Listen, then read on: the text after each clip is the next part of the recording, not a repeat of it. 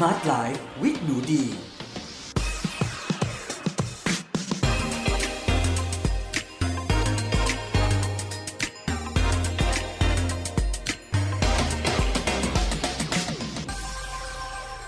วัสดีค่ะ ยินดีต้อนรับเข้าสู่ Med Listening Podcast ในรายการ Smart Life with หนูดี กับดิฉัน หนูดีวนิสาเรส และสำหรับวันนี้นะคะ เราพบกันใน episode ที่ 46 กับหัวข้อ The Negative Calorie Effect อาหารที่กินยังไงก็ไม่อ้วน วันนี้นะคะเราอยู่กันที่ episode ที่ 46 แล้วนะคะ ซึ่งต่อเนื่องมาจาก episode ที่แล้วค่ะ ในหัวข้อกิน carb หรือคาร์โบไฮเดรตนะคะ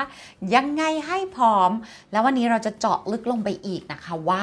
negative calorie effect คืออะไร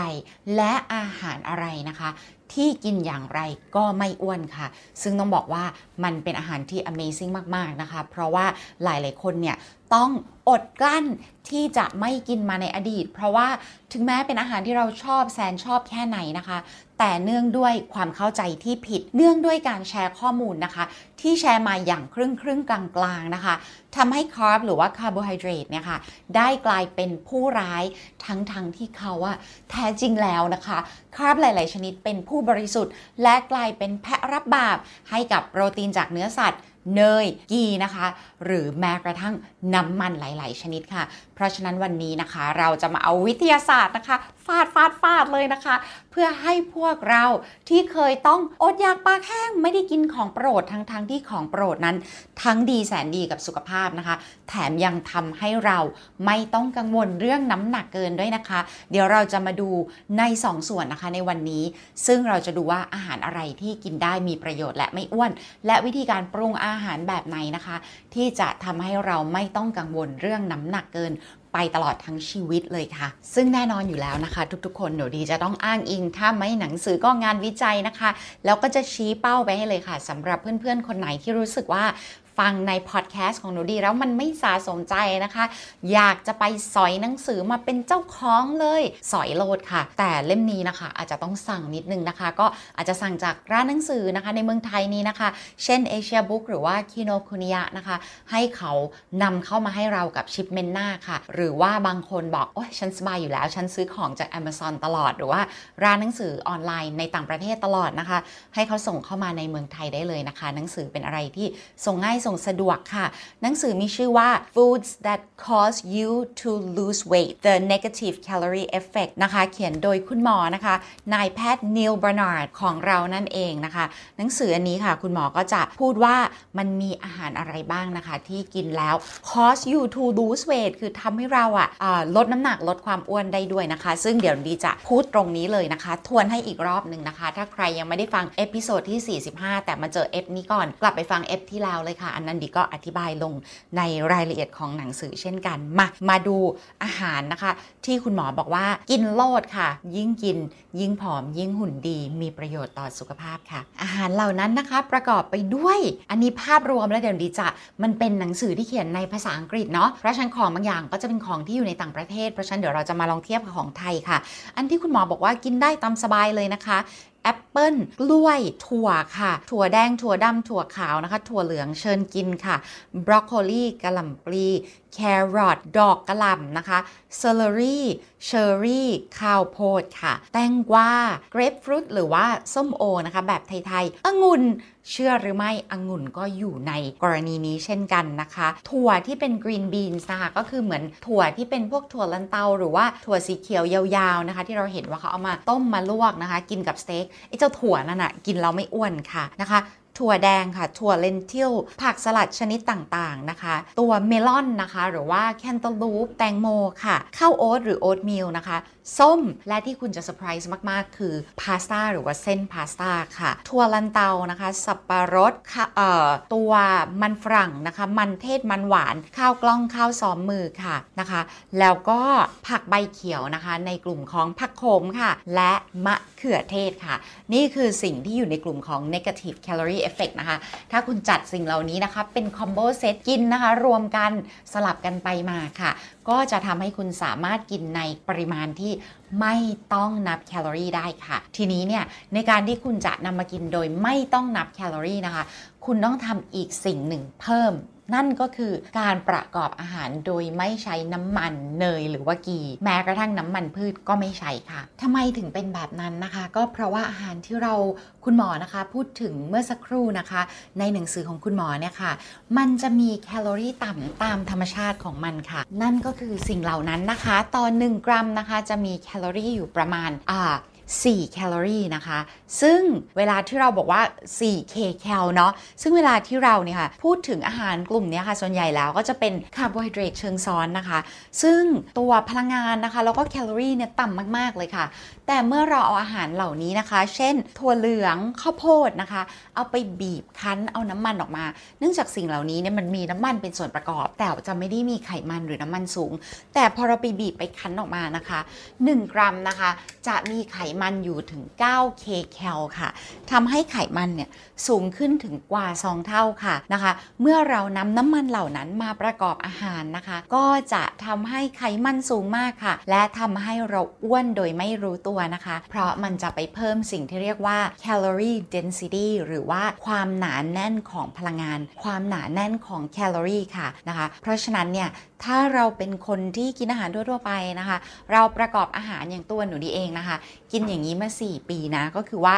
หนูดีเลิกใช้น้ำมันขวดๆนะคะ เลิกใช้น้ำมันพืชในการประกอบอาหารค่ะ หนูดีจะใช้เป็นหม้ออบนะคะ การต้มการนึ่งหม้อทอดไร้น้ำมัน หรือว่ากระทะเทฟลอนค่ะ ที่สามารถทำให้เราทอดด้วยน้ำมัน ผัดด้วยน้ำมันนะคะ หรือว่าจี่แห้งโดยที่ไม่ใช้น้ำมันเนี่ยค่ะหนูดีพบว่าในการที่ประกอบอาหารแบบนี้ค่ะ น้ำหนักหนูดีนะคะตลอดเวลาที่ผ่านมาลดลงไปถึง 10 กิโลกรัมค่ะ และสามารถที่จะคงน้ำหนักที่ลดไว้ได้โดยไม่โยโย่เลย ตลอดเวลา 4 ปีที่ผ่านมานะคะปรบมือให้ตัวเองนิดหนึ่งนี่เสียงปรบมือไม่เอฟเฟกต์นะคะเสียงปรบมือเองเลยเนาะแล้วก็ใน 10 กิโลกรัมแรกนะคะ ที่ลดลงไปหนูดีก็ลดลงไปภายใน 6 เดือนแรกด้วยนะคะทุกคนขอแค่เราเข้าใจนะคะ เรื่องของอาหารที่เป็นพลังงานที่ดีของร่างกายมนุษย์ตามธรรมชาติ เราเข้าใจวิธีการประกอบอาหารที่ถูกต้องค่ะ แล้วเราก็จะสามารถกินให้อิ่มได้ โดยไม่ต้องนับแคลอรี่ และไม่อ้วนนะคะ อันนี้มันไม่ใช่แค่งานวิจัย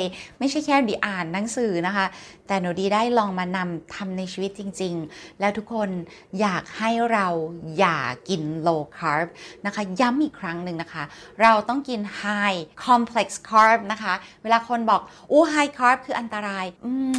ทุกคนอยากให้เราอย่าแชร์ความรู้แค่ครึ่งเดียว หรืออย่ารับข้อมูลมาแค่ครึ่งเดียวค่ะคาร์บมันมีหลายชนิดมากๆนะคะ น้ำตาลทรายขาว ไม้ที่เราใช้สร้างบ้าน มันหวานมันเทศมันฝรั่งเข้ากล้อง ทั้งหมดนี้คือคาร์บทั้งหมดเลย แต่มันไม่ใช่สิ่งเดียวกัน อย่าเอาทุกสิ่งที่เอ่อเมื่อเราย่อยแล้วเนี่ยมันไม่เหมือนกันเข้าไปรวมในหมวดหมู่เดียวกัน อันนี้เป็นวิธีการ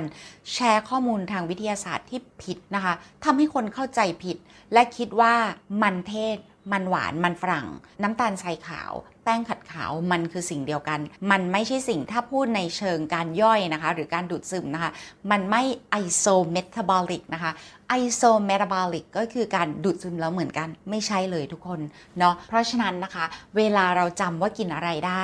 ขอให้จำเป็นชื่ออาหารที่เป็นอาหารแท้ๆ ไม่ใช่พูดว่าคาร์บโอ้คาร์บอันตราย เฮ้ย มันไม่ใช่อะ มันไม่ใช่เลยอันนี้มันโชว์เลยว่า คนที่แชร์ความรู้แบบนั้นน่ะไม่ได้เข้าใจหลักการทำงาน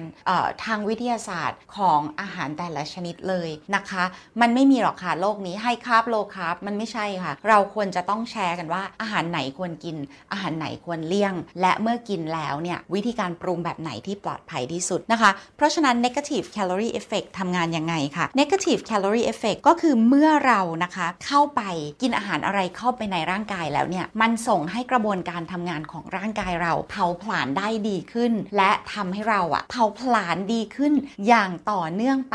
เรื่อยๆ แม้กระทั่ง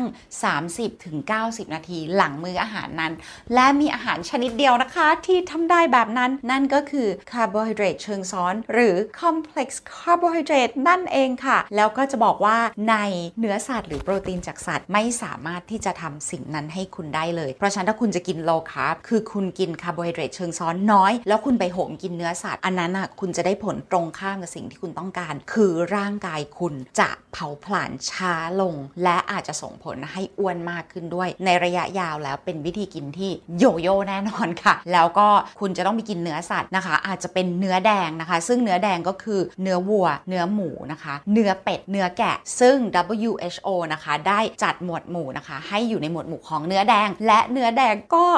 WHO ก็จัดให้เป็นหมวดหมู่ possibly carcinogenic ก็คือมีความเป็นไปได้ที่จะกระตุ้นมะเร็งนะคะ และอีกหมวดหมู่หนึ่งที่คุณอาจจะโดนกินแน่นอน ถ้าคุณคิดจะกิน low carb แล้วก็ high protein high fat นะคะ ก็คือคาร์โบไฮเดรตต่ำโปรตีนสูงไขมันสูงนะคะ นั่นก็คือหมวดหมู่ของเนื้อสัตว์แปรรูปค่ะ ก็เห็นกันอยู่แล้วเนาะเนื้อสัตว์แปรรูปมีอะไรบ้าง ซึ่ง WHO นะคะ องค์การอนามัยโลกจัดให้อยู่ในหมวดหมู่ของ carcinogen นะคะ ก็คือหมวดหมู่ของสิ่งที่กระตุ้นมะเร็งนะคะ เพราะฉะนั้นเรามากินพืชผักครบส่วนกันดีกว่านะคะ เพราะว่ามันปลอดภัยมากๆ กินได้อย่างยั่งยืน เป็นพลังงานที่ดี กินแล้วไม่อ้วน กินแล้วปลอดภัยนะคะ และก็มี โปรตีนสูงด้วยนะคะ เช่นในหมวดหมู่ของถั่วค่ะ ถั่วเต็มเมล็ดนั่นเองค่ะอะ มาดูเรื่องของอ่า negative calorie effect ค่ะว่ามันเกิดอะไรในร่างกายของเราอะมาดูนะคะ สมมติว่าคุณอยากลดความอ้วน อันนี้เป็นงานวิจัยนะคะ ของมหาวิทยาลัยแคลิฟอร์เนียที่ลอสแอนเจลิสนะคะ หรือว่า UCLA ค่ะ งานวิจัยนี้นะคะได้ให้ผู้หญิงนะคะ ในวัย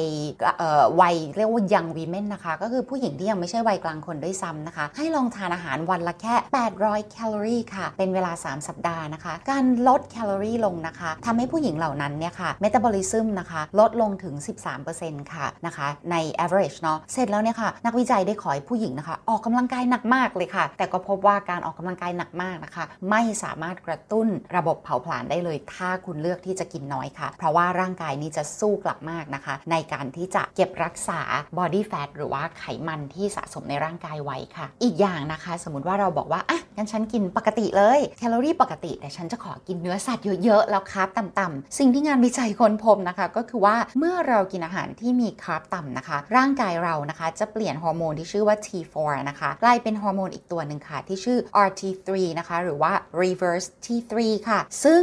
มันจะทำให้ระบบเผาผลาญของเราเนี่ยค่ะทำงานได้ช้าลงหรือว่าแย่ลงด้วยนะคะ เพราะฉะนั้นการที่เรานะคะหลีกเลี่ยงคาร์โบไฮเดรตเชิงซ้อนที่มาจากพืชที่ไม่ขัดสีต่างๆ ที่มีแป้งสูงเนี่ยนะคะ แล้วไปกินเนื้อสัตว์เยอะกลับทำให้ระบบเผาผลาญของเราค่ะ แย่ลงด้วยค่ะ มีสิ่งเดียวเท่านั้นนะคะ ที่จะ pump up หรือกระตุ้นระบบเผาผลาญของเรานะคะ แม้กระทั่ง 30 นาทีหรือ 90 นาทีหลังมื้อนั้นนะคะ คือคาร์โบไฮเดรตเชิงซ้อนเท่านั้นค่ะ ซึ่งพบในข้าวกล่องข้าวซ้อมมือถั่วเต็มเมล็ดนะคะ รวมถึงธัญพืชต่างๆ ที่ไม่สกัดขัดสีค่ะ รวมถึงมันเทศมันหวานมันฝรั่งนะคะเผือกข้าวโพด แครอทค่ะ ฟักทองสิ่งทั้งหมดที่หนูดีพูดดังต่อไปนี้นะคะ มีคาร์โบไฮเดรตเชิงซ้อนสูงมากนะคะ ซึ่งถ้าเรียกเป็นอีกชื่อหนึ่งก็คือ starch นั่นเองนะคะ ซึ่ง starch เนี่ย มีเป็นแป้งค่ะ ซึ่งเป็นแป้งไม่ขัดสี อย่ากลัวแป้งนะทุกคนเดี๋ยวดีจะพูดไปจนกว่า ทุกคนนะคะจะฝันเป็นสิ่งนี้เลยนะคะ นั่นก็คือว่า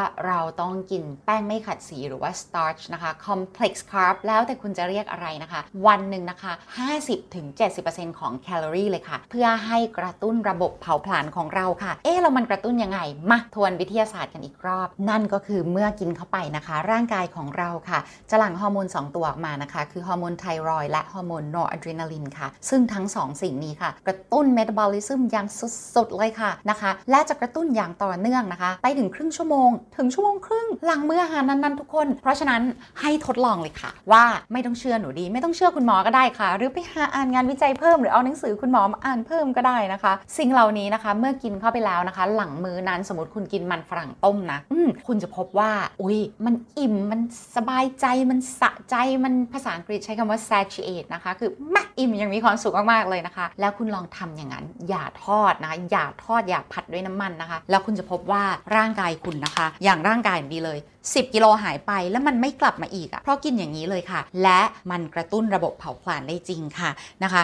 เพราะฉะนั้นก็อยากให้ลองด้วยตัวเองค่ะ และสำหรับใน episode ต่อๆไปนะคะ รับรองเลยว่าดีจะเอามาแชร์อีกค่ะแฮชแท็กมันผอมมากนะคะ ลดอ้วนด้วยมันหวานมันฝรั่งนะคะ ลดอ้วนลดอักเสบกินอะไรดีโอ้โห IF ต่างกับคีโตยังไงข้อมูลดีๆ รออยู่อีกเพียบใน EP อื่นๆนะคะ อย่าลืมกลับมาติดตามเราเรื่อยๆ ทุกสัปดาห์นะคะสำหรับเอพิโซดนี้ลาไปก่อนนะคะ อย่าลืมลองกินดูนะในสิ่งที่บอกนะคะ negative calorie effect อาหารที่กินยังไงก็ไม่อ้วนค่ะ ลองดูด้วยตัวเองแล้วจะพบว่ามัน amazing จริง ๆ ค่ะ สวัสดีค่ะ